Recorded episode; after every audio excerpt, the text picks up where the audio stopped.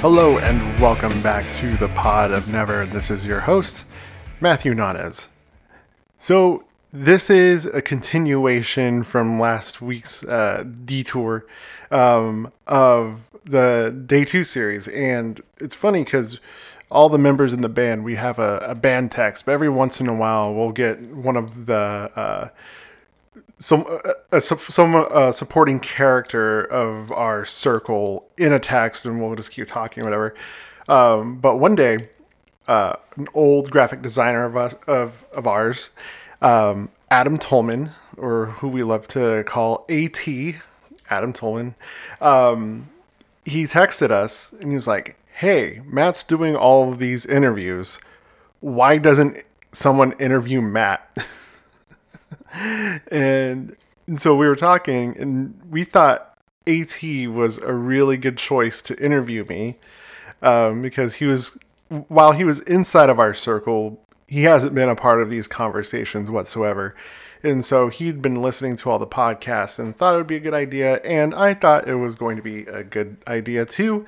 And he did a great job of interviewing me. I thought he was going to grill me, but he didn't. He was nice. And I lived to see another day. So this podcast is him interviewing me. And it was such a great time to talk about the band and my point of view, because I don't really talk a lot about myself in, whether it be in the first part of the podcast, or sometimes I'll talk about myself, during an interview.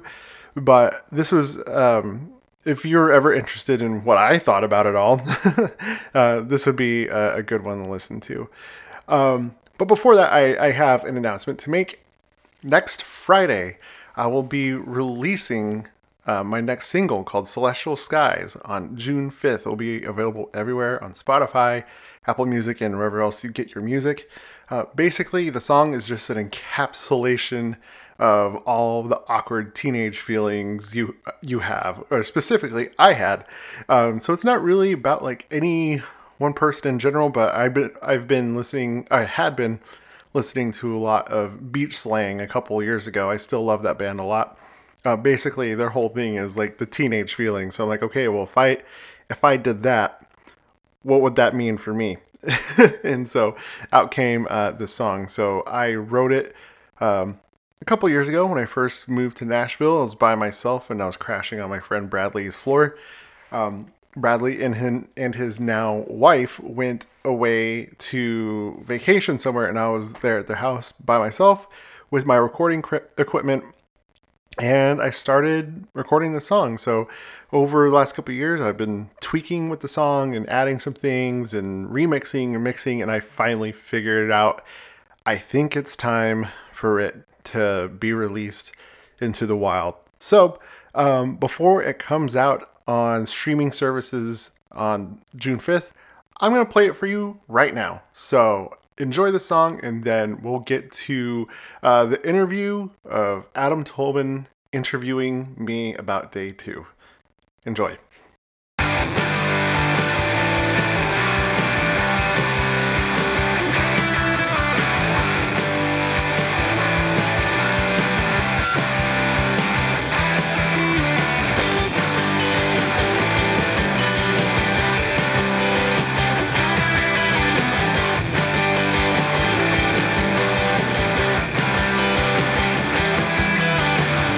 This is the story of my love.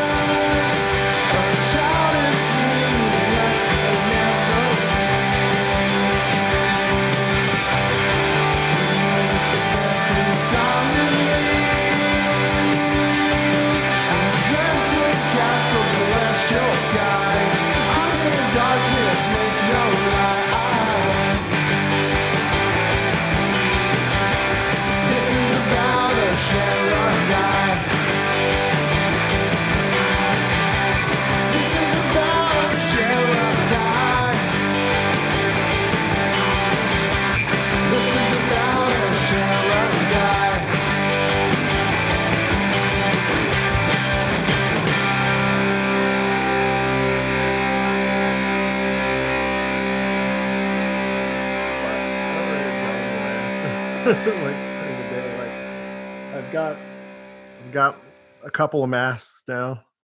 Yeah. I got this.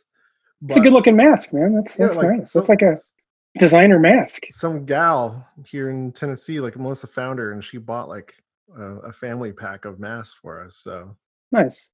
I'm walking around in like a work mask, one of those like hardware masks, like the cheap ones, the real cheap ones. Trying to make them last. It still works though. I mean, yeah, it covers my nose and mouth, which it does its job for sure. Do you work from home right now? Yep, I've been working from home. So the new job I got a few months ago is they were completely remote. So I was working from the Kiln, which is like a co-work space, like the Gateway here in Salt Lake, and they have one in Lehigh. But so I was there for a bit, and then all the craziness happened. I was like, yeah, I got to go home. And now I'm trying to figure out if I should go work from the Kiln again. It's because there's a lot of benefits of being at home, but downsides, no doubt. But yeah, I've been at home. I'm downstairs in the basement. I got a desk. Ollie and Sierra are mostly upstairs. So for the most part, we're separated. The other day, it was pretty funny. A couple of days ago, I was on a call with like one of our clients, and Ollie had just woken up from his nap. It was like 3:30 in the afternoon. And I look in my own Zoom, like the little thumbnail that has of yourself in the corner. And behind me, I see Ollie walking up in his underwear, shirt off, no pants, just woke up from his nap. And Sarah had gone for a walk. And he walks up. He's like, "Where's mom?" The client was a video call. She thought it was adorable. So I'm always making friends with work folk. But it was, those are the types of things that happen in the COVID age. Everybody kind of gets to know each other at a more intimate level because you get to see like their background, you know. I'm assuming this is what people see when they're working with you all the time. So you get to see a peek in people's personal lives in a way you wouldn't have normally, which is kind of fun, a little crazy, but it's all crazy. Bonkers indeed. Yeah. So, are you prepared to grill me? So that was the joke. The joke was I was going to dig up all the dirt I could and just come at you. But I've got a handful of questions that I think would be good to ask. It's not a lot different from what you've been asking the rest of the dudes in the band. But I imagine being the interviewee is different than being the interviewer. I'm not sure. Have you been like interviewed for a podcast before? You know what? It's always me. No way. I've been interviewed twice. Yeah. I'm pretty sure. So, but most of the part is just most of the time it's me. So I've been on the I Am Salt Lake podcast like 2 or 3 times, something like that. That's about it. Nice. Well, you've talked to Well, I guess I shouldn't say all, because there's been I don't even know if you could count all the actual members of Day 2 over the years from beginning to end.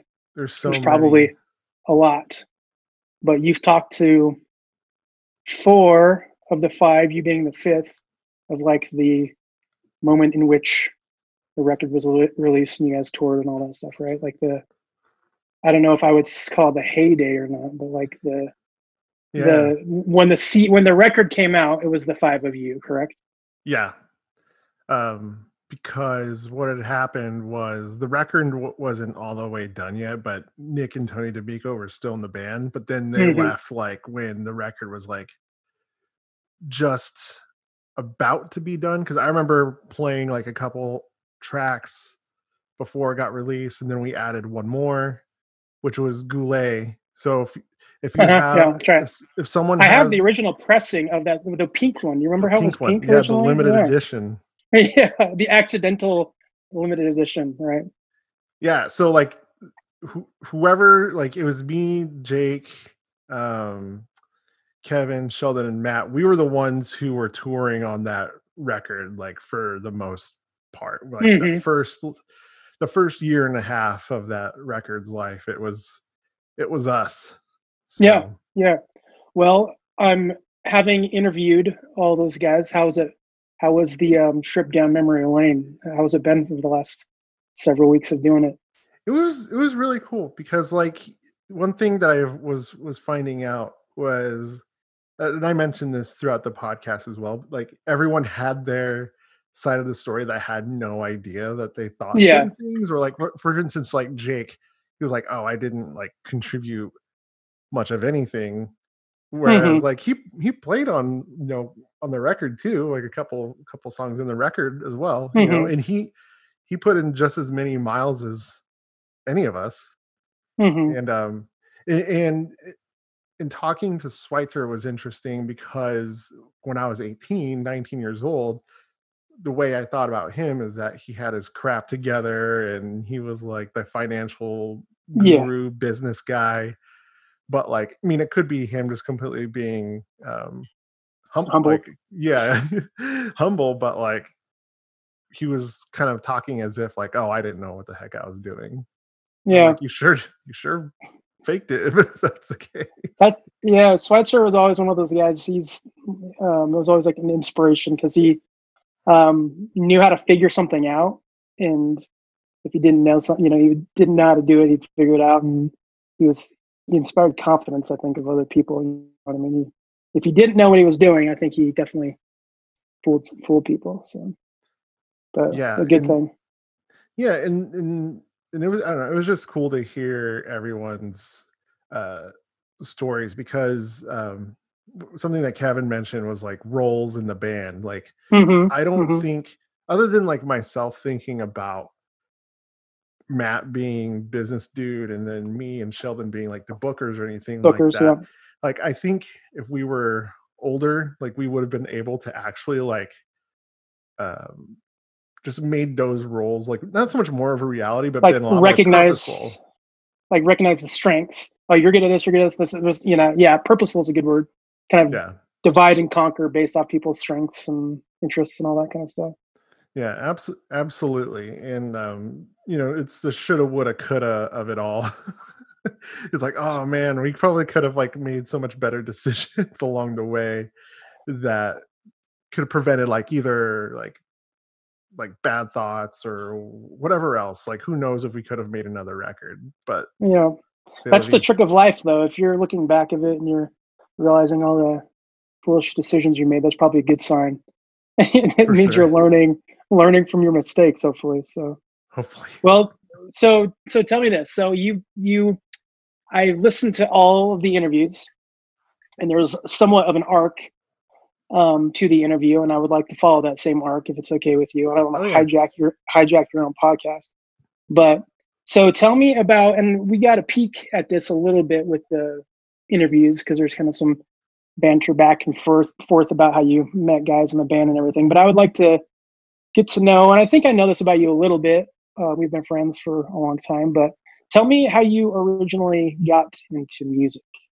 So, both in terms of music in your love for it, just generally speaking, but also kind of getting into playing and writing music. Yeah. So where it all began, I think, like being like 4 or 5 years old, like I'm a military kid. So we moved around everywhere. So, at the time, as far as back as my memory takes me, we were living in Las Vegas, and my sister is 2.5 years older than I am. So she was watching TV, and I don't know if like she was watching like MTV. I don't know if our parents let us to do certain things, but like she was getting into like 80s pop. So that was like New Kids on the Block, The Cure, like Debbie, not even The Cure. I'm talking about like pop, like Debbie Gibson, Tiffany. Yeah. And she like would make me perform with her, like in front of like our family and neighbors and stuff. I remember feeling like super shy and everything like that, but like I was enjoying the music too, you know. But then we ended up overseas in Italy, and music was pretty rare there. Like, we didn't have MTV. We only had one American radio station, the Armed Forces Network or whatever. Yeah. Sure. But every now and again, we'd found this like Italian channel that would play music videos every once in a while. So like we would get to see like a Nirvana music video sometimes, or so American music being American played. Music, yeah, like mixed in with like European like dance. You know, like, I love it. Love, baby. Yeah. Like that music video was on like every like other hour. So for me, like my experience with that song is so much different because everyone thinks about like Night at the Roxbury with that song. But for me, I'm like, I remember seeing the video. It's in my head. And so, I have no frame of reference for that. I'll have to look that up after this. Like I almost like asked for that CD before it was like funny, you know? So, yeah, that decision would not age well, probably. No, it wouldn't. But one decision that did age well was that my mom, because I was like playing her tapes on her Walkman, so she ended up getting me like the two Beatles greatest hits of like there was like a red and a blue version. Was like, it that early anthology stuff? Some not the like it didn't come out like that. It was like it was like a really old pressing. Oh, okay. So yeah, it was like red and blue. And so we listened to that, and then at the time, that's when Wayne's World was big, and Queen Bohemian Rhapsody got like big at that time. Second Life, and so she bought us like Queen's greatest hits as well. So like I played those all the time. And then when we moved over back to the States, like that's when like oh yeah, like MTV, holy crap, you know. And I remember seeing what year is this? It was like mid 90s or something. Yeah, this is like 94. Okay. And I remember seeing Smashing Pumpkins Today. Mm-hmm. That or like the video for Rocket or something at my cousin's house in Texas. And I was like, oh my gosh, this is great. And he had the CD. And so I was like coveting his Smashing Pumpkins CD. Yeah, but that like, Siamese Dream record was like a big deal when it came out. It was so good. I listened to it today while I was working. But I think when we got settled in in Utah, that's when I was like getting into the radio, Q99, X96, that sort of thing, and still like watching the crap out of MTV. So like Oasis, Weezer, Smashing Pumpkins, Foo Fighters, like that first Foo Fighters album. Yeah. Then I would see them like playing guitar and whatnot. And I remember wanting to play drums first. So like, yeah, the guitar is cool, but I really want to play the drums instead. But like the problem is living on the Air Force Base is that you're living in a duplex. So whoever your neighbor's with, it probably wasn't going to fly. So my mom bought me this little like practice pad. It's like, why are you giving me like some hope? Like, this doesn't do anything. It's a big trick. Yeah, it's much cheaper and more practical than a drum set. That's for sure. Yeah, but like all I want to do is beat the crap out of it, you know. Yeah, a good way to learn your rudiments, I guess, but not to have fun playing the drums. Right, and so I think my mom realized that I was kind of handcuffed, and I did like well enough in school, so she bought me an electric guitar with a little crappy crate practice amp. It was like a knockoff Stratocaster, but she got me lessons though. So I immediately wanted to play all the songs I loved, and I remember like 6 months into it, I asked the guy, "Yeah, but when can I write songs?" And he's like, like, because I don't think he was that kind of guy. He was just like teaching me, like he would teach me songs, but what I was really trying to ask him was like, teach me how to write songs. And he didn't really do anything for me with that. And so, but yeah, like that's how teaching somebody to write seems like a much more complicated challenge than teaching somebody how to play some power chords. Yeah. Like, I don't even know if I could do that. Like teach someone how to write a song. Cause like there's a certain basis of like knowledge that like, not you should have, because I don't think Kurt Cobain really knew like all like the theory or anything like that. He was just playing power chords, and he ended up making really catchy songs that sounded disgusting, you know. But like he was a great songwriter, and so but from learning songs like Disarm or Today or whatever else, I was starting to notice like patterns of how certain songs were constructed. And the little bit of theory that I was learning through this guitar player, it started to connect. Like, oh yeah, like an open A chord, I know in my head it sounds a certain way. So whenever I'd hear it on the stereo, I'd be able to be like, oh, that's an A. Oh, nice. Yeah. But I thought everyone knew how to do that, but apparently like not a lot of people know how to do that. Like even really sure. Even today, that's hard. Mm-hmm. But that's where it all started. Really, was just realizing like it was fun to play other people's stuff, but like when you're a preteen, early teenager, you know, there's a lot of stuff going on in life, and you gotta figure out how to get it out somehow. Mm-hmm. You know, so I'd be in school just like scribbling, you know, little, like I would love / hate to see what I wrote back then, because like it's probably so gag worthy. Like, ugh. Yeah, that's the case when any creative person looks at their early work, right? It's like on one side you're flabbergasted that you even thought it was good enough to like continue doing the thing. On the other side, you recognize that it was, you know, a step in the right direction. Anytime I look at any old thing I did, I'm always a little uncomfortable. Well, that's probably probably a good sign. Probably better be uncomfortable in those situations than, you know, complacent. So. Yeah, it's funny because Kevin, he's posting like a lot of old merch, which like mm-hmm. I know for a fact like you probably did. And I'm like, I wonder how AT feels about nautical stars.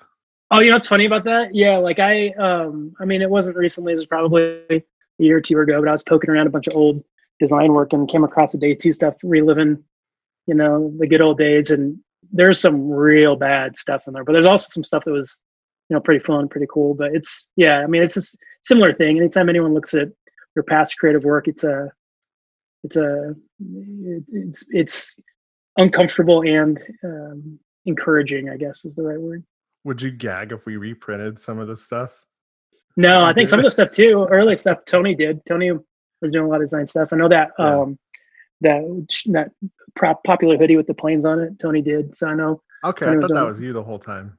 No, I took over some of that stuff after he left the band, but he was the original, even that original tree logo thing. Yep. Tony did that, and then a handful of other like stickers and other things. But so getting back to you, I mean, I'm curious, like with the writing music. So it sounds like as soon as you could learn how to play music, you were interested in writing music, and we're probably attempting to write, mm-hmm. and figuring that out, recognizing notes and chords. And so I'm curious, do you like remember some of your earlier, I mean, do you remember like the first song you ever wrote on the guitar? One of the first, I'm sure there's like some stuff that has kind of slipped my mind, but even as like you're asking now, like I remember a certain chord progression that ended up being like, I got the chords from a Smashing Pumpkins song, but for some reason it sounds like Bush's Machine Head. But like I feel like if I did that now, it might just be cool. Early Bush is great for the record. Early Bush is way good. 16 Stones is a fantastic album. Yeah, but what's funny about that is that one of the first songs I ever wrote, I did it for like an honors English creative project, and oh really, my sophomore year of high school. But what had happened was that like it never felt like complete. And what happened once I was jamming with Alex and Liz, mm-hmm. I played the verse chord, the chord progression of the verse. Well, that ended up being the Swans and Never song, the last thing you hear. Because the opening part of the song, which you hear on the beginning of this podcast, actually, so it's that's good buffer music. I like it. Yeah. And so it's not the verse. The verse chord progression was never in my old school version. The chorus was never in my old school version, but that first intro plus. The intro and the bridge are part of the old song. So that has lived for over 20 years and finally made it onto a record. So I deleted some stuff.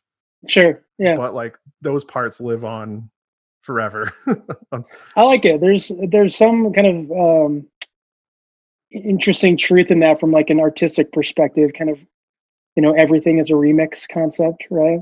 Mm-hmm. Kind of taking something and remixing it. The original thread of that thing is still there, but it's taken on new life. I like that.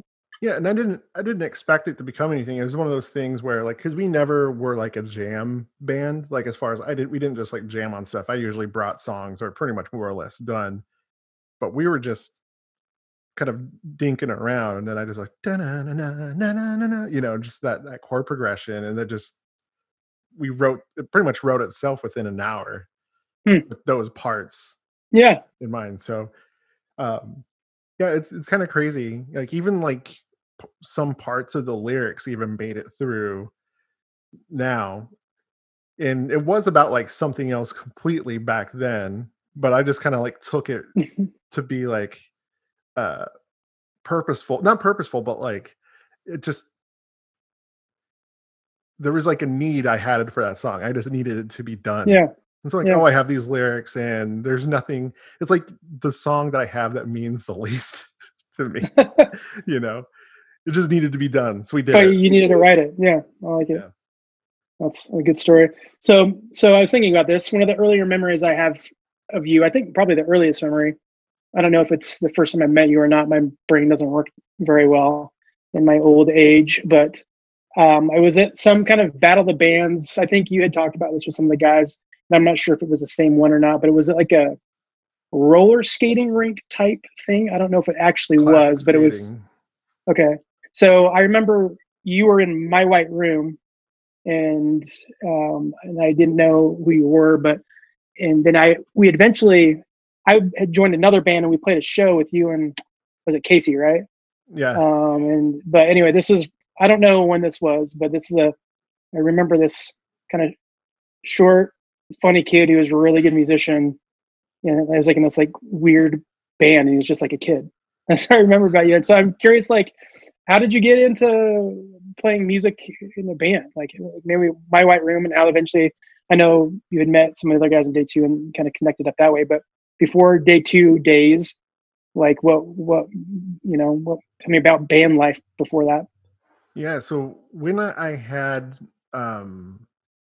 gotten my guitar and amp, you know, I had my set of friends on Hill Air Force Base, right? But one of my best friends, he was a drummer. I guess his neighbors were cool with it, which was funny because like his whole cul-de-sac was cool with it because they'd have cul-de-sac parties.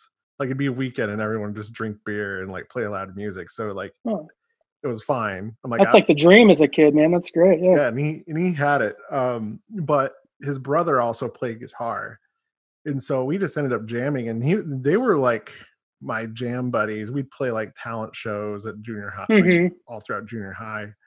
But they ended up, their dad ended up retiring, and they moved to Missouri. And so I was like bandless for a while. And so there was a couple of years where I was kind of like floundering, but once I hit high school, there was more kids coming in from other, like from other areas of Syracuse, Clearfield, Utah area. And that's where I met Casey. You went Hansen. To Clearfield High School? I went to Clearfield, yeah. Okay, so that's where you met Casey. Yep. Yeah, that's where I met Casey. And so I was like, oh, he can play. That's cool. And he was playing in this like gutter punk band called Scabies. Ah, that sounds familiar for some reason. Yeah. They like loved Op Ivy and like Leftover Crack and show, like just like really like gross like crust punk. But what had happened was I made some friends who were older than me. One of them was Dave Hill. And we ended up being really into like At the Drive-In and like Refused and International Noise Conspiracy. So like we were saying like, oh, we're like a socialist communist band because we loved like Refused Noise Conspiracy. So we like dressed alike at shows. Like we had like a uniform and everything, but like we just went off. Like we were just like a crazy band. Like if there were recordings of us playing live, like it's a mess. Like, but I think we shocked enough people to get like attention, because we just didn't like stand there playing. You know, we weren't just, like cardboard cutouts. Like we, which at those types of shows, like the kind of, you know, early days shows, classic skating battle of bands type stuff, like those types of bands stand out for sure. Yeah, like and I thought what was interesting is that because our peers, like, you know, as far as like the punk crowd, like with in our high school. Like, they supported us. Like, I remember we played a show day two at Kilby Court. We brought, like, half the kids that came to that show. Like, it was, like, a pretty good show, but we just weren't getting any better. And, like, and if you know Casey, he plays with Cult Leader now. Like, he's an insane drummer. Mm-hmm. And I remember just wanting to be a little bit. He was in Gaza for a bit, right? Yeah, he was in Gaza for a little bit, too. And we just wanted to be tighter. Like, we just wanted to be better, you know? And so we ended up kicking Dave out and we brought on Michael Mason, who is in Cult Leader now as well, and another friend, Nate Mon. And so we started this like math rock band called Thieves of Rona. We played 5 or 6 shows and then I joined day two. Okay. But within those like 5 or 6 shows, like we opened for Minus the Bear. We opened for Pretty Girls Make Graves, Armor for Sleep. Like we were like right away, we were like playing these like legit shows, you know? And if anything, like I should have, like there's one path I could have taken where I should have stayed with that band and saw what could happen with that. Mm-hmm. But I remember back then being like hanging around with day two, like seeing what they're doing and how tight they were. And I knew they were playing like great shows too. And as much as I was into the weirder, like mathy, more aggressive stuff, I also was like into stuff like Thursday and Thrice as well. Mm-hmm. So it fit like both lanes of my interest. But like, I just knew that because all I ever wanted to do was like be a quote unquote like rock star, you know? Whatever that meant, I just didn't know. Because I remember like seeing like music videos or like music DVDs and me like, it would be great to go on tour and be on a stage and play for people. And I was playing for people in Utah, but like when I got the call to join the band, like, oh, we're gonna go on tour. Like, there's a record deal here. Like, okay, yeah. And I didn't know what to do like at that moment. Like as far as like college, like I knew you were 18 at the time. Is that right? 18? Yeah, I was still in high school. And so I was like, well, I don't know if I want to go to college yet. And I was looking at some colleges, but I didn't know what I was going to do. I thought about being like a journalism major at one point, and I ended up becoming one at one point, but it just wasn't time yet. You know, I had to find out what this was all about. This being day two, but yeah, just playing those early shows, like the Battle of the Bands stuff. Were you playing guitar or bass in those days? I was playing bass and singing a little bit. Okay. So guitar was your first instrument. You started playing bass in a couple of those bands. Obviously played bass in day two. Yeah, because no one else played bass.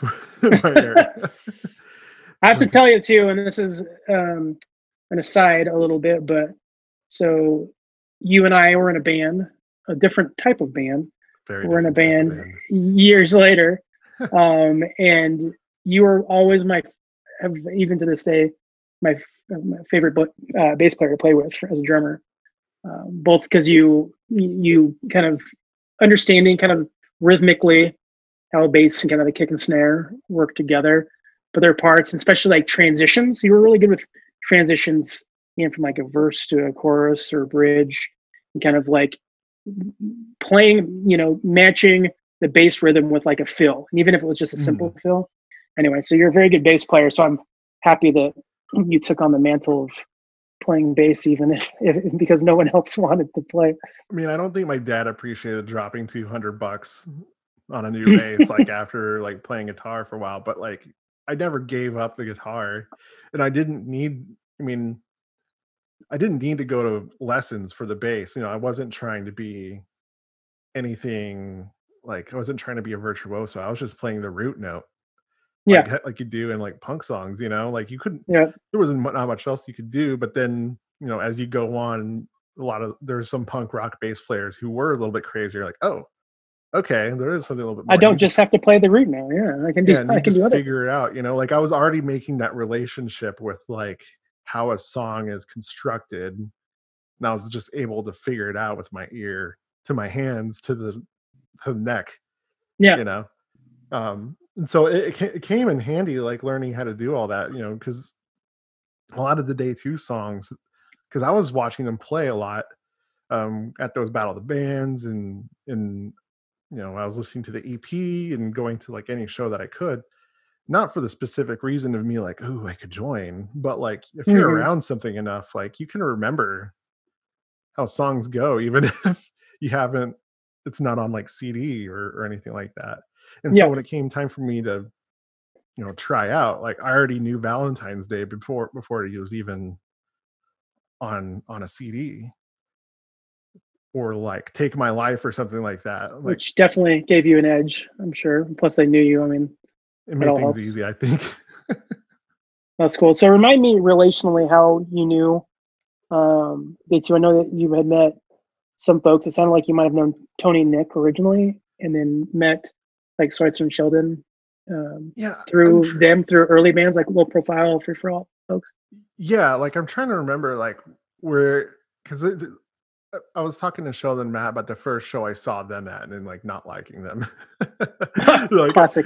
I mean, it is what it is. Low Profile, you know? Specifically? Yeah, Low Profile. It was like an early Low Profile show, and I was like too punk to like, to even entertain the fact that they were good, you know, but they did get better. But like I think what was happening is that Low Profile was playing with friends' bands, and so I'd go to those shows, and then just by like osmosis, like, oh hey, like hey, I'm Sheldon, hey, I'm Matt, you know. Yeah. And then with like Nick and Tony, at first like Nick was this mythological figure in our area, because he was like, he still is in some ways. Yeah, he really still is. Like he was this sponsored teenage skateboarder who also played the drums. Yeah, he played in bands with his brother Tony, who has his own, like he comparing to the two, like Nick was definitely more like people like talked about him like, oh, Nick D'Amico. Whereas like Tony was like the cool customer, like in the back playing in bands, but he also knew how to like design and make websites and stuff. So he had his own mythos about him. And so I think it was just like going to shows and just like meeting them. And then all of a sudden I was going to parties with them. Parties I may or may not should have been at. Especially as a teenager at the time. Yeah. I mean, I never got into too much trouble. Like, if anything, like I played it pretty straight the whole time. But it was just cool to hang, you know. Yeah. I mean, I had a lot of friends. No, but like I knew a lot of people, and I was involved with like a lot of different things. But like those guys was like, they drank and partied and such, but it wasn't as if like it wasn't safe. Yeah, you know sure. What I mean? Yep. Like, so even though like if I had to go home and tell my mom like, oh, there was beers and stuff there, like I rarely if ever partook, and it was just a good time. Yep. It was as wholesome as drunk people can get. Yeah, no, I agree. I mean, that's the funny thing about that crew. And when we originally met them, that was really what it was about. It's, you know, it's about good times with good people, and there was never any, you know. I think there's, growing up Mormon too, you have this idea of people that drink being, you know, irresponsible and getting into trouble and doing drugs and, you know, really kind of carry on that trail into the, you know, all the bad news that can come with it. But it's completely opposite, right? And like not, at least in my experience, especially with that group of dudes and kind of this combined group of friends, there was a lot of drinking, but it was always done in the, you know, in the name of like good times and mutual respect and laughs and love, you know. Never, I mean, you never see like a fight break out or never, you know, people doing, you know, doing anything stupid. I mean, you do something stupid, but not on the spectrum of stupidity. It was on the very, very low end. You know what I mean? It was like lighthearted stupid. Yeah. And I never like recall weed. Like, I think if weed was in the picture, I probably would have been like, oh, I don't want to be here anymore. Because like back then I had a certain attitude towards that. Like it was like, no, I probably would have just been like, yeah, they're fun, but I don't want to be around that. Yeah. But like there never was. You sound like you're a very responsible kid for a teenager. Well, I mean, I had a few bad examples in my life, you know, like what not, because like there was a moment like in junior high, I'm like, I'm straight edge. Yeah. You know, so like that definitely carried through. That was always, that was the easy thing as growing up Mormon. That was what you just said when you go to shows. You want to drink? You want beer? No, I'm straight edge. AKA I don't drink. Yeah, exactly. I did that for like a month and I was like, that's not my bag. Yeah. So yeah, that's how it happened as far as me. So and, you know, hanging. I have memories. I have like a memory specifically of a day two poster. I can't remember her name. She illustrated a bunch of the early posters, like Kilby Court stuff. Leah Bell. So it's day two. My white room has a dog on it. Mm-hmm. You know what I'm talking about. So you and your band, before, you know, you had met all those guys. You know, so the time Tony, Nick, Sheldon, Schweitzer, Kevin. Mm-hmm. Before you were playing it, so you had played shows with them, and you'd learned the music, and that you watched them play enough that you kind of knew it. So when it came time for you to, you know, transition and they asked you to come play, it was pretty easy transition because you knew them, they knew you, you knew the music, you knew kind of what you were getting into, it sounds like. Yeah. It was an easy decision to make. It wasn't, other than like what would happen, like, oh, what's going to happen when we go on tour? Like, you never know what's going to happen on, but it wasn't like an unknown. It's not like I was being poached from a band out of state and I would have to move across the country to do this crazy thing. You know, it was a really easy jump to make. You know, I didn't get kicked out of my mom's house while I was in the band. Like I was fine. It was like a really safe decision, like a safe yet crazy, because a lot of, you know, my friends were either going on like Mormon missions or going to college or getting married. Yep. You know, like right out of high school. And so I felt like I was out of step with everything else, you know, like in certain ways it was a very like safe decision, but compared to like a lot of my other friends, like it was kind of bonkers. Yeah. You know? Yeah. That's interesting. So I'm curious, like your family, I mean, I know your mom and sister. So what was their reaction for you? Like, it's like going on tour, right? Not getting a job, not going to school, not doing these things that are quote unquote responsible things to do after you graduate high school. What was their reaction to your decision? They were pretty supportive. I mean, so one thing about my family life, like my mom was in the military for 20 plus years, but she was medically discharged at 100% disability. But along with that, you have the GI Bill. So you had it up until a certain amount of time that you could take advantage of essentially free college up until you're 24, I think. I'm pretty sure like that's the age. Got it. Okay.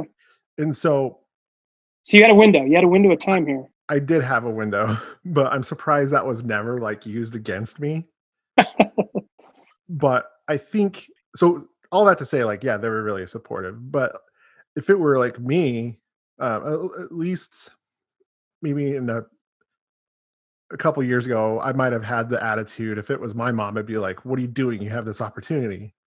Like, why aren't you going to school? You know, but knowing what I know now, you know, with certain attitude changes I've had, like I think she understood that this is pretty much all I ever really wanted. You know, I was going, I mean, I was still getting good grades. You know, I would go to like 2 or 3 shows almost a week. But I was still getting good grades. I was still a responsible kid. I never got in any trouble. And then when it's time to do this, I think if I had to put myself in my mom's shoes, like, all right, cool. Like he's proven himself up to this point. Like, and so I do think in retrospect, like as far as I think I should have been pushed to like work more you know, in between tours and whatnot, but I just didn't feel like it, you know, because I was a different kind of person back then. So like I was pretty lazy, other than like working on booking for shows. Like I loved doing that was work. Like it sucked, but I loved doing that. But like going to work, you know, as a janitor somewhere did not appeal to me whatsoever. Yeah. So in one hand, it was like, yeah, I was supported big time, but I think I missed out on a lot of like hard lessons that I learned, had to learn later on during that time. Yeah. As far as work is concerned. So yeah, I mean, I'm glad I had the support, you know. I don't think it would have been fun to not have the support. It's interesting to me because I was a kind of supported day two from behind the scenes a lot, right? So I went on a couple of short tours, you know. I hung out with the band in California and like went to a couple of warp tours, or a couple of shows, and then I think the first warp tour, but I never really did tour.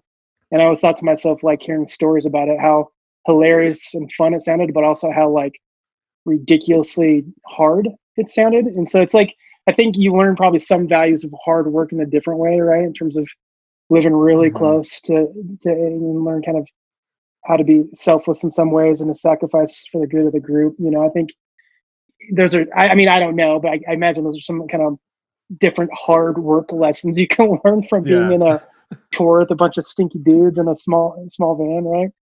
Yeah, and I do think if I were a little bit older, I would have been able to be like just like a better human in those situations. Sure. Like as far as like the hard work of like maintaining good relationships within the band, but yeah, like it's its own hard work, you know. It's not fun sleeping on a floor. You know, is it fun looking back? You're like, yeah, that's fun, you know. But there were days where I was just super tired, and sometimes, like, you know, when you sleep too much, it just makes you feel just as bad. Yeah. Like I had so many days like that where we'd have a long drive, and it just drains you, you know, because there's nothing else to do. Like this is before iPhones. This is before sidekicks. Yeah. So when did you guys first go on tour? Speaking of, so I'm getting the timeline from my head. So you joined, when did you join day two? Like March 2003. So I hadn't graduated. It was like March or April. Okay. 2003. And how much longer after that did you guys go on when did you go on tour with them for the first time? Okay. So I think it was like June or July. So it was like 3 or 4 months of like preparation to finish the record, play our CD release show. And then we did like one Warped Tour date, like a Ernie Ball Battle of the Bands type of thing. So you graduated high school, right? I mean, when did the record get released? Remind me. Is it July? It was like mid-July the record got released. So you basically graduated, had a CD come out, and went on tour. Yeah. Wow. Yeah, and I think we went on tour like 3 weeks after the CD release show, and so basically my whole summer was the band. Yeah. And but that first tour was a lot of fun. I've talked about it with a couple other people on the podcast series, because that was like, okay, I had no idea how to be a booking agent. You know, I really didn't. But I do think there was a few things that came naturally, because like how I would try to get a job right now is almost just the same. As how, aside from resumes, right? But like you, like the hustle, right? Like the hustle, and plus like how you write your cover letter. Like this is why we'd be a great fit at your venue, and then you give like, we've played with this band and this band, and these are our accomplishments. Like it's not that much different, and I think that just came like naturally to me, and so it was like the fruition of me and Sheldon's hard work, making like networking and whatnot. And for the most part, there were very little like canceled shows. Like we had a pretty good like batting percentage, which is hard to do as a like touring band just starting too, right? Yeah, and so we played Furnace Fest, which, you know, hopefully there's going to be a Furnace Fest this year. But we played like the last year before it went under. Mm-hmm. And that gave us like some, that did give us some like national credibility. Like, yeah, we're going out to Alabama to play this great festival with Taking Back Sunday, you know? And so immediately there's like name recognition, right? Yeah. Yeah. You can put your name to theirs, and it was a good tour. So was the Furnace Fest in 2003? Is that when that was? Yeah, 2003. And so I think had that tour went badly, like I don't know what I've done, what I would do, mm-hmm. because it was 3.5 weeks. Like it wasn't just like it's 5 days and you're back home and you're glad to be back home. Like that's a long time. Yeah. To be far from home. But I'm bummed. But never we and you know never come home. Never come, come home so eventually. But you always do eventually, right? Yeah, and so yeah, that was pretty much right out the gate. That's what we did.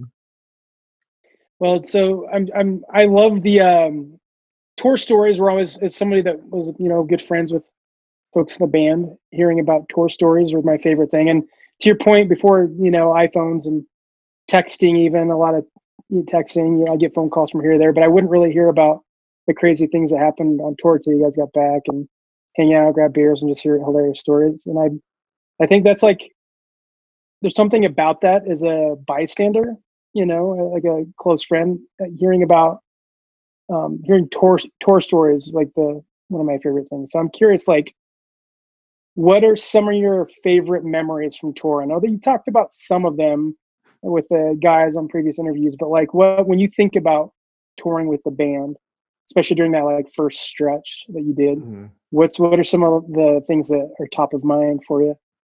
Yeah. I think that first year, so we did the summer tour, and then we do like little regional tours, but I think it was our second time up in the Northwest. We were getting a following up in Seattle, in Portland.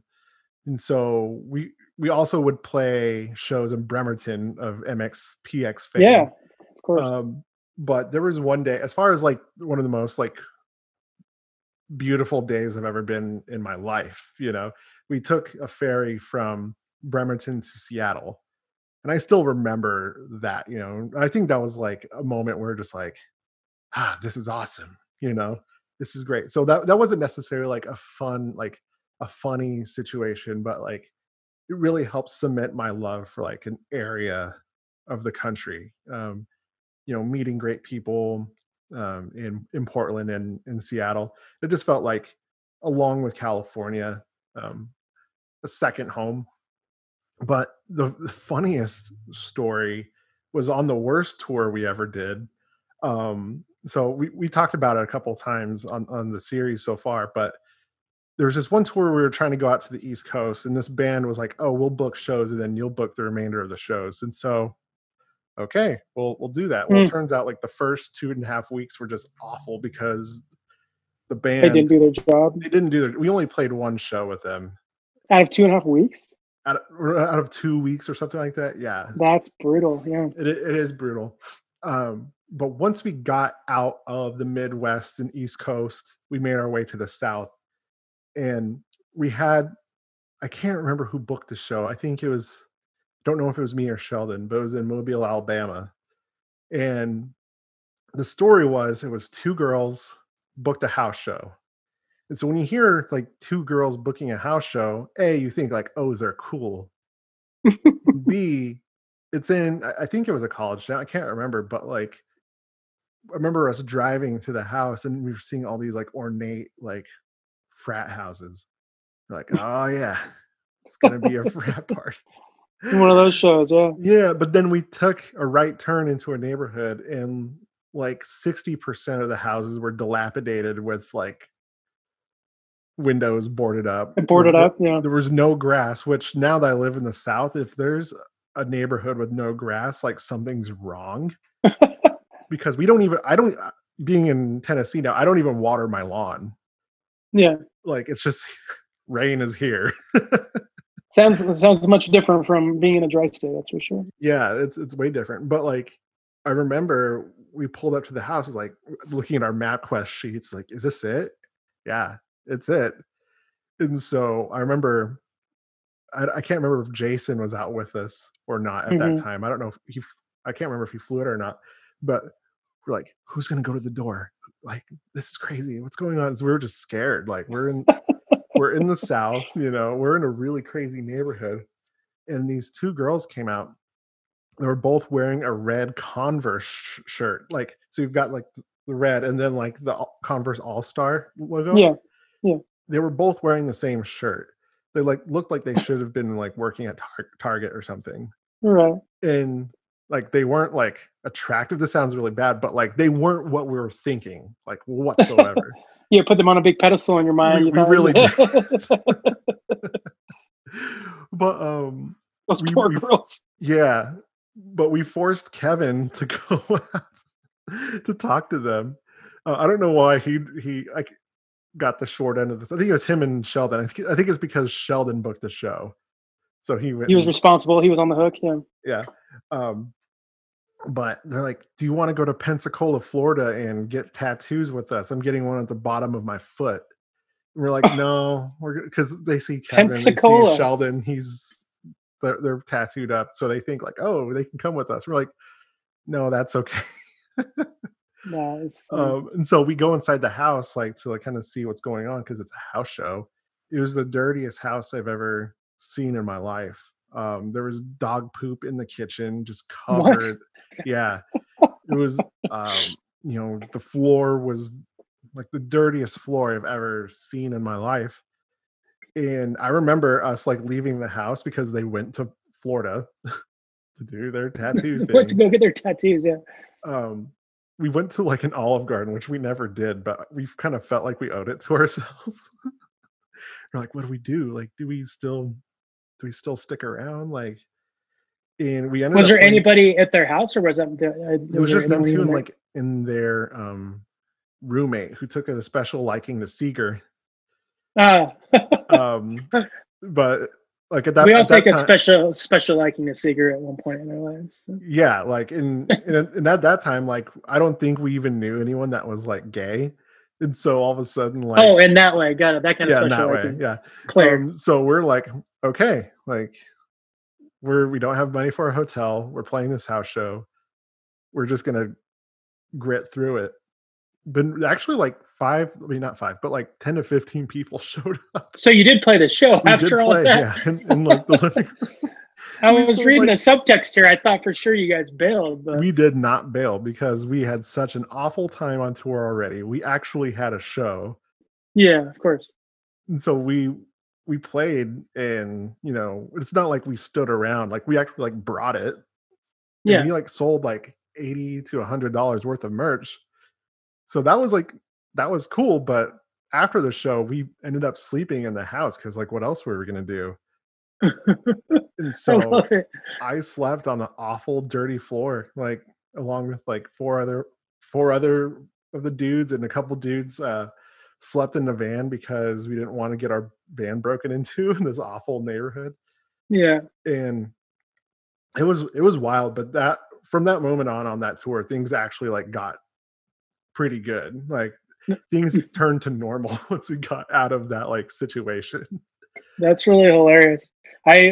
That's honestly thinking about, you know, going on tour with the band. It's not, you know, in some ways it's glamorous, in some ways it's not. It's not like you're out there making a bunch of money. Really, you're just doing because you love it. But looking back on it and hearing stories like that, it makes me, you know, that's in my mind what makes it worth it, right? Being able to come back from these experiences when you're just a kid. And having hilarious stories to tell, and I don't think I've heard that one. That one's great.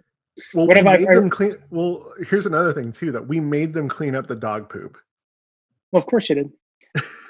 Can't play a house show with dog poop on the ground. Yeah. I have a couple. I don't know one that's top of mind for some reason, but I remember hearing stories about when you guys. Got a fancy meal and dine and ditched. I don't know if you're part of the band at the time, but I was a part, but I didn't go. Okay. I heard all so about I remember, it afterwards. It was a great story because not only did they, you know, eat a big meal. Well, the parts of the story I remember is that they knew they were going to leave before paying, and so they ordered more food they would have normally. I know enough of the story to recall what happened. Yeah, it was in Tempe, Arizona. Why weren't you there? Were you just you were off doing other things? So I was pretty emo back then, and I remember just being like, honestly, like I don't know if it were depressed or anything like that, but I had this relationship that was just like awful, like one-sided. And I just remember like having a particularly bad day, so I didn't go. Uh-huh. But like I think if I were there, I probably wouldn't have. I don't know what I would have done. Like, I'm glad I wasn't there, though. That's a thing. Like, because I think I would have been opposed. Like, I'm not doing it. What are you guys doing? I'm not doing it. But the story. Then you'd be the last one there having to foot the bill. I've done things like that in my life that I might not proud of, but it definitely does make for an amazing story. Right. No, I love hearing the story because I'm not in it. Because like I probably would have like there's a lot of things I regret and things that like I should have done, but I let like whatever attitude I had to let me not have fun. I mean, I guess I'm still kind of like that, but like, especially back then, but like, that's one of the stories where like, I think it would have made for a fun story, like to tell kids and friends and whatnot. But like, I do think I would have been really conflicted.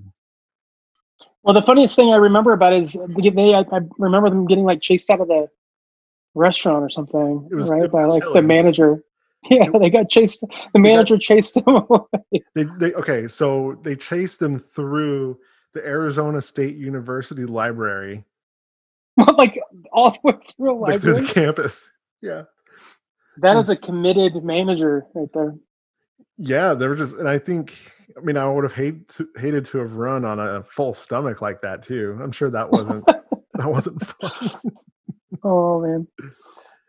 So I'm curious, like one of the things that's fun to talk about is hearing about funny stories or, you know, perspectives on kind of your relationship with the other members of the band, mm-hmm. and the dynamics and all that. So thinking of, you know, the window of time in which we're talking about with day two, which is you, Jake, Kevin, Schweitzer, Sheldon, what are some, like, let's just knock through each one of these band members at a time, and I would love for you to like tell me what it was like to be in a band with them. Like that's so Jake, I know you and Jake were pretty tight on the road. You guys like had a kinship.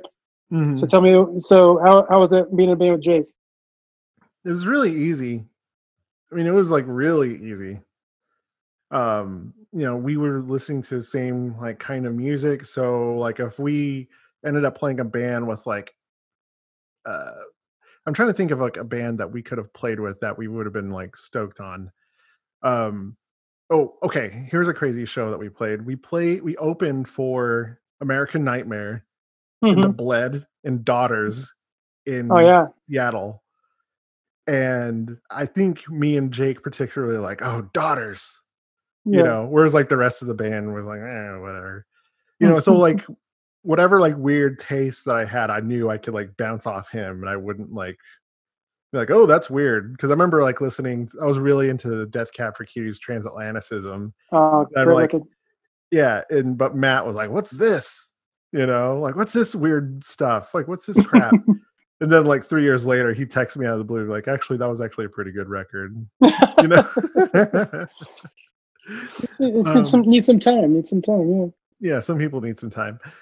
So yeah, it was just really fun and easy to be in a band with him. You know, no complaints. Who's next? Knock through him. Let's do it. Let's see. What about Sheldon? Sheldon, he was just a good time too. He was no drama. He was pretty positive. You know, I think. You know, I would bring. there are times like there's a reason why like family members call me Negative Nanez sometimes, like even now, but especially back then. But I think I would come into a situation either being trying to be realistic, but he was just so laid back, like, oh yeah, let's just do it. Yeah, yeah. You know, and like, how can you argue against someone who's like so laid back? You know, mm-hmm. which was interesting to me, like why, like the stories I gathered throughout this time was like Sheldon was the one who was like pushing. He never gave that vibe that he was like the one gung-ho guy, because he wasn't like, he was like the silent killer. He's like, yeah, man, it's cool. You know, he was like, let's go. Like he wasn't like the rally guy at mm-hmm. all, you know? Mm-hmm. And so that made it easy as well. I never saw him upset really about anything. Yeah, Sheldon's like probably one of the most laid back dudes I've ever known. One of the things I like about Sheldon too is he has like a sneaky good sense of humor. Yeah. It's super funny. I don't know what it was. Every time he'd say something, it made me laugh.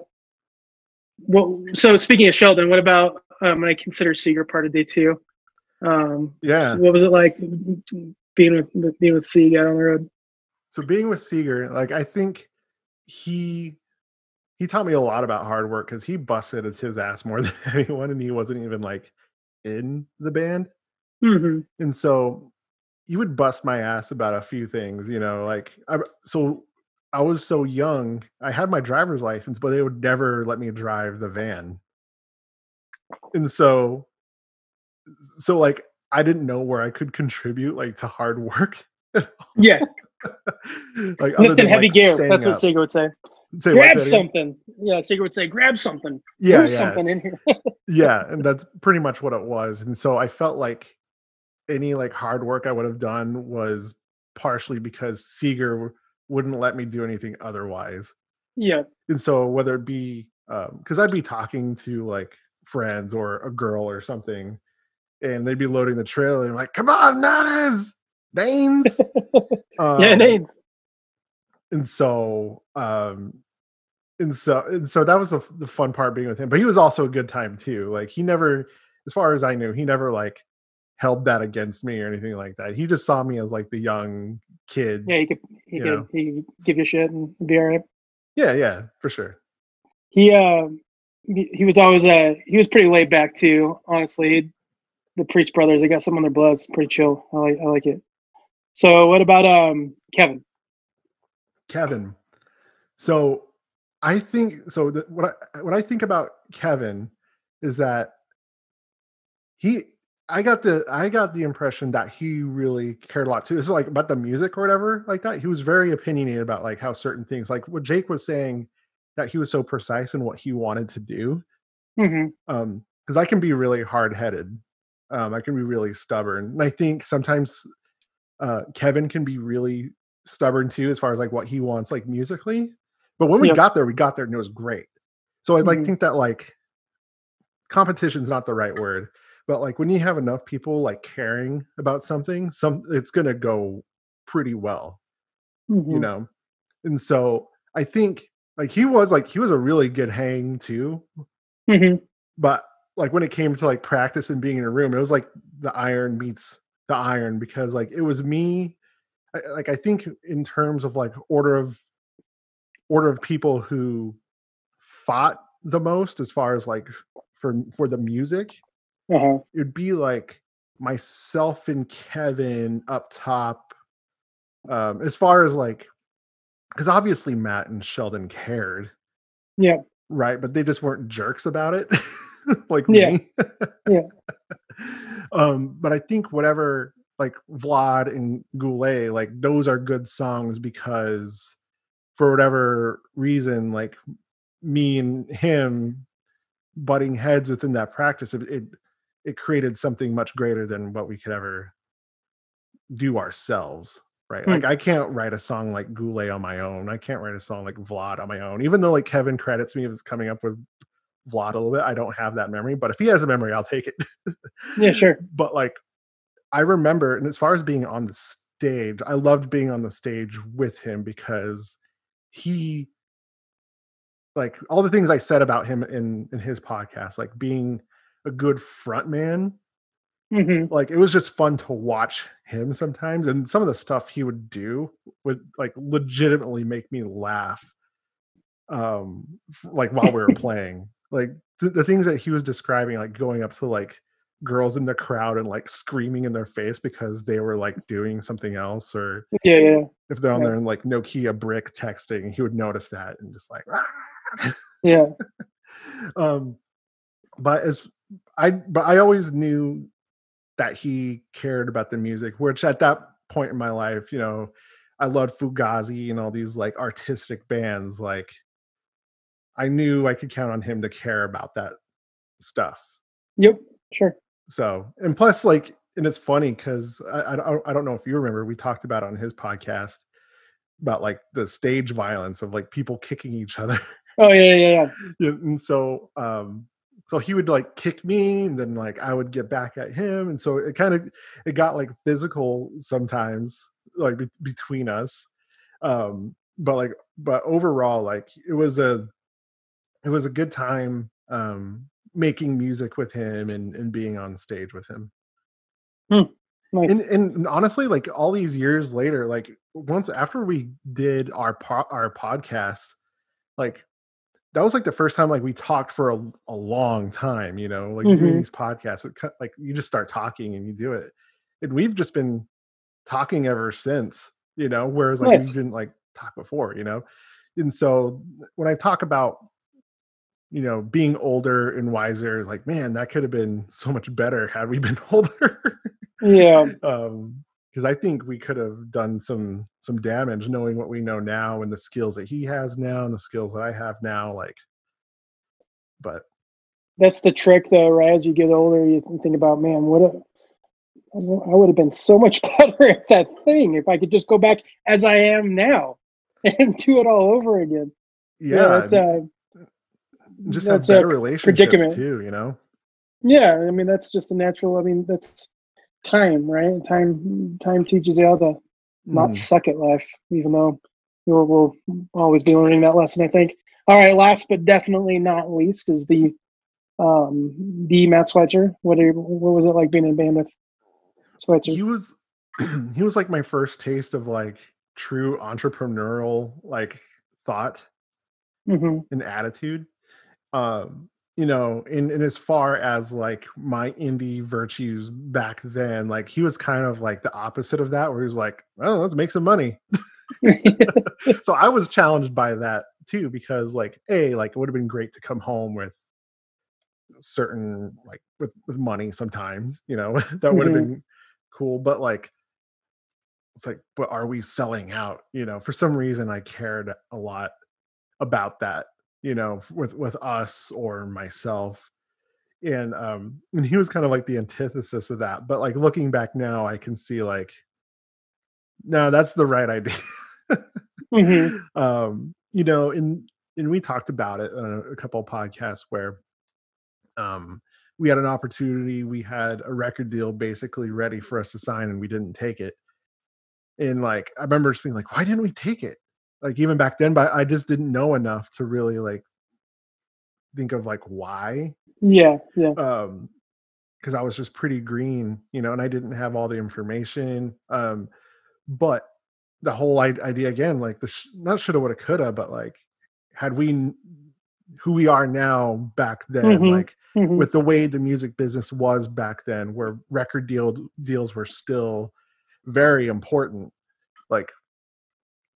We could have played that differently, but that's to no one's fault. We were just all doing what we could, but like I trusted Matt enough to be like, okay, you know, that's what we got to do or don't do, you know, but then again, I didn't have the whole story, and knowing what I know now from our podcast, like it just, I don't think like bad deal. Nothing we could have done about that. We were trying to do our due diligence, but like our due diligence pissed people off. Sure. Apparently. So, but no. Well, it sounds like you're asking the right questions, I guess. Yeah. Like, but playing in a band with him, like he was just solid. Like I trusted his judgment. Great drummer. A lot of fun to play with. Like being a bass player, like Casey was a lot of fun to play with as far as like making up creative stuff and being having unique things to play. But like as far as like pure power, like I don't know if I've played with anyone like him even now. Well, I'm going to take that as an insult, considering I've played drums for you before. But I definitely am not a powerful drummer. No, you have a heavy hand at times too. But like, I think you could say as well, like Schweitzer, especially back then, like he was just a mammoth. You know, he was a lot of fun to watch too, like on stage. Yeah, very good drummer, and both in terms of you know, knowing when to do. I don't know, as a drummer, right? You want to keep the rhythm and not get in the way, you know, like be the center of things. But there's times where kind of knowing when to stay underneath and when to come up, if that makes sense. Mm-hmm. I remember Schweitzer was good at that, like really strong, interesting grooves, but like his fills and his ability to like do crazy things. The drums were always fun to watch. He's a really good drummer. For sure.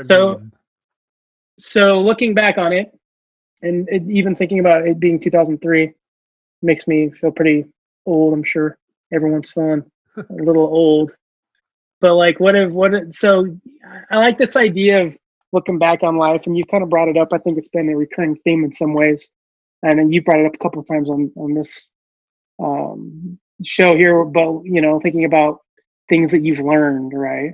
And how the past and the opportunity of being in the band and giving you blessed with a lot of memories and good times and good relationships, but good learning opportunities. I'm curious, like kind of looking back on it now, especially now that you've been able to kind of relive a lot of it over the last couple of months, right? With the shows and kind of releasing Never Come Home, like what are some takeaways from it all, just like generally speaking, or, you know, whether it's like a you know, life lesson, maybe not a life lesson necessarily, but anything that's kind of like been nice for you to relive, so to speak, right? Like what's been good about all the last couple of months with all this?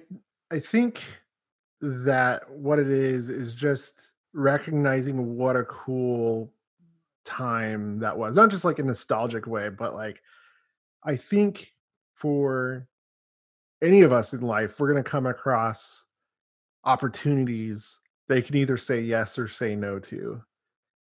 And I feel like people just need to owe themselves a yes every once in a while, because you never know, like it could be the best next 2 years of your entire life, as far as like, of course, like, marrying my wife was a cool thing. Having my kids is a cool thing. But like, I had an adventure for like 2 years with like really rad dudes, you know, like, and especially, but within that, like, make sure you do things like you don't regret, or make sure you don't do things you'll regret, you know? Yeah. Because sometimes like your inaction is enough to be like, sometimes not doing anything is regrettable enough. Yeah, that's true. But I think the memories that we have and the connection that us four have, of course, there's been other members before and after this particular lineup, but there is something about this lineup that did something special together. We shared like a lot of life with each other. And really like, no matter like what happened or what didn't happen, we have this connection that makes it really easy for us to be friends, even like after all this time, you know? Because I remember like 3 or 4 months ago, maybe even longer than that, it's like I floated the idea of like, oh, let's put this up, you know, on a band text or whatever. And then like life just got ahead of it, and I couldn't like, I just didn't make time to do all this, but I just didn't get to putting everything together, like all the files, like it's 20 songs. It is like actually like a lot of work, but then I just like went for it one day. And this process of like, of asking for like audio files and graphic design files and whatnot, like it's forced us to like talk to each other a lot more, you know? Yeah. And doing these podcasts, like, and us reacting to each other is like, oh, that was cool. I remember that. Oh, like, I appreciate you guys so much. I love you. You know, it's like a bro fest of like love, you know, that only like that shared experience and enjoyment of each other can bring. And that's a pretty cool thing, you know? Yeah. Like, and when I'm talking about regret, like I wish I was like a certain person back then than I was now. Maybe I would have appreciated this person better, or I would have appreciated the moment better, or I would have worked on more songs, you know, just whatever it is. Like, you know, those thoughts kind of suck, you know, they take up a lot of my brain space, but when I get a text from Kevin, like saying, I love you guys. And it's like, you know what? I love you too. Yeah. Yeah. So really, like, the lesson is, you know, if someone asks you to go on an adventure and you're 18, 19, 20 years old, you don't have a lot of life figured out yet, like, just do it. Just go for it. 'Cause like, A, you're going to meet a lot of great people. Like, there's still people I met on those tours I still know to this day, and I still talk to and stay at their houses when I'm driving through the country. Like, when I moved out to Nashville, I stayed with my friend Jenny and her husband in St. Louis, you know, and we crashed at her house like 4 or 5 times. Yeah. And, you know, that's a friendship that I'll probably have for a long time. Yeah. So say yes to the adventure. Yeah. Yes, like, there's going to be times in your life where you can't. That's real life right there. Yeah. Yeah. Like, and if you do, like, you're really adventure going just for it. Looks different. Yeah. Yeah. Yeah. Adventure in adulthood. Yeah. Adulthood adventure. Yeah. Exactly. So there is. Oh yeah. What were you gonna say? One more thing. No. And even then, like, there will be opportunities when you're older and you have children and in marriage. Like, sometimes you gotta just like try stuff too, you know? Yeah. Sometimes it doesn't work out the way you think it will, but or it doesn't look the way you think it will. Because I didn't think I'd move from Utah ever, but I did. Yeah. Now here I am. It's a whole nother adventure. 2 years of a different type of adventure there. Yeah. Yeah, for sure. So sometimes you just owe it to yourself just to do it. I like it. Well, one last question I have for you here, and I had texted the guys in the band and asking them, you know, is there something that I really should ask Nanez? Great. And I got a response, and there's something that was extremely relevant to Day 2's history that I needed to ask you about, and that was, and I don't have any idea what this is referring to, but I thought it was important enough for me to bring up. But do tight tendons mean anything to you? Sheldon said, ask him about tight tendons, this extremely relevant part of Day 2's history. So I figured I'd give it a shot. That's arguable as far as an important part of history. But I feel like I need to explain a little bit. I'm so glad I saved this at the end. After our, like, opportunity to leave on this like moral high note about adventure, now I've got to bring up some random thing from your past. I'm both amused and feel sorry at the same time. So carry on. Okay. So what happened was I'm just born like a very like stiff person. So like when I was in 4th or 5th grade, they actually wanted to do surgery on both of my legs, like to loosen the tendons behind. I don't know if it's like the ACL, MCL, whatever. Like I don't know. But they wanted just to loosen it up somehow. I don't know how they would have done that, but like it would have been like me in a wheelchair for like a year or, you know, whatever. But I played a lot of basketball, so I said no. And so like I'm just not bendy like at all. And so I don't know. We were climbing a fence in oh my gosh, I haven't thought about this in forever.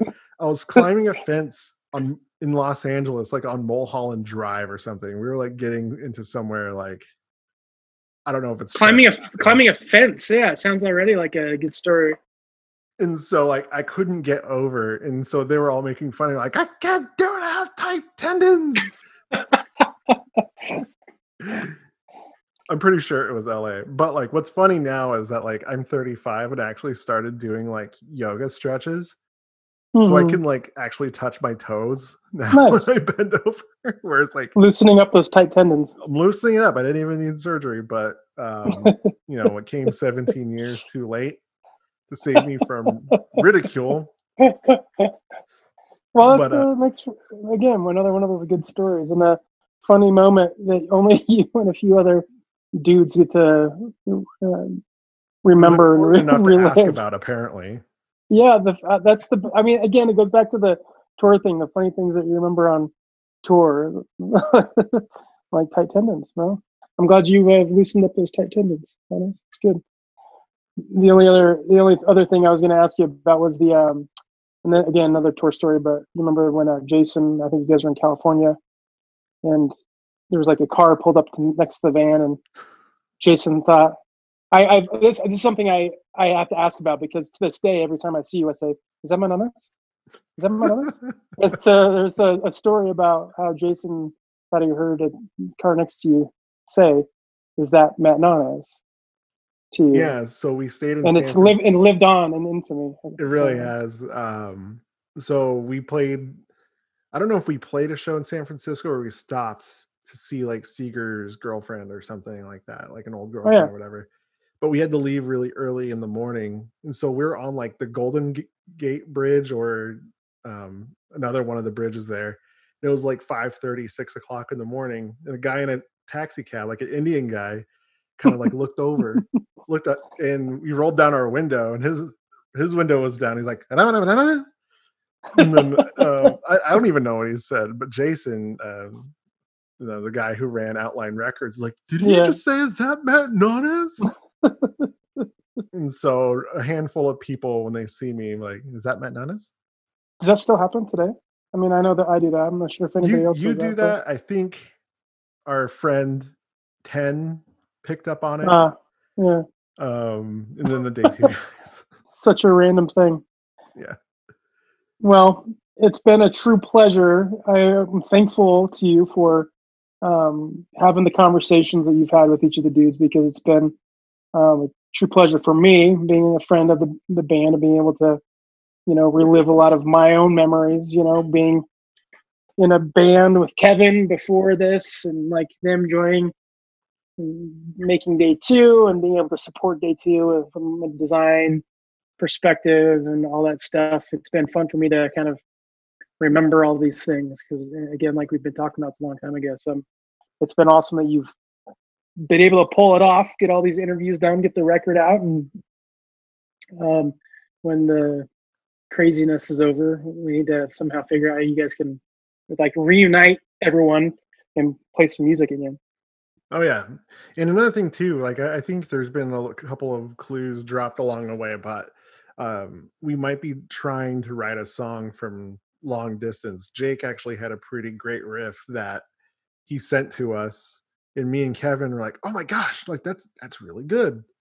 And so we may or may not be building a new song right now. No promises of what can happen or will happen, but you know, it's fun to share music again and maybe write the record that should have been afterwards. So who knows? Yeah, that sounds fun. Right? Writing a record in quarantine sounds like a very interesting and challenging project. But in any case, it would be fun to, when the world feels normal again, even getting like a reunion hang sesh together would be very well received.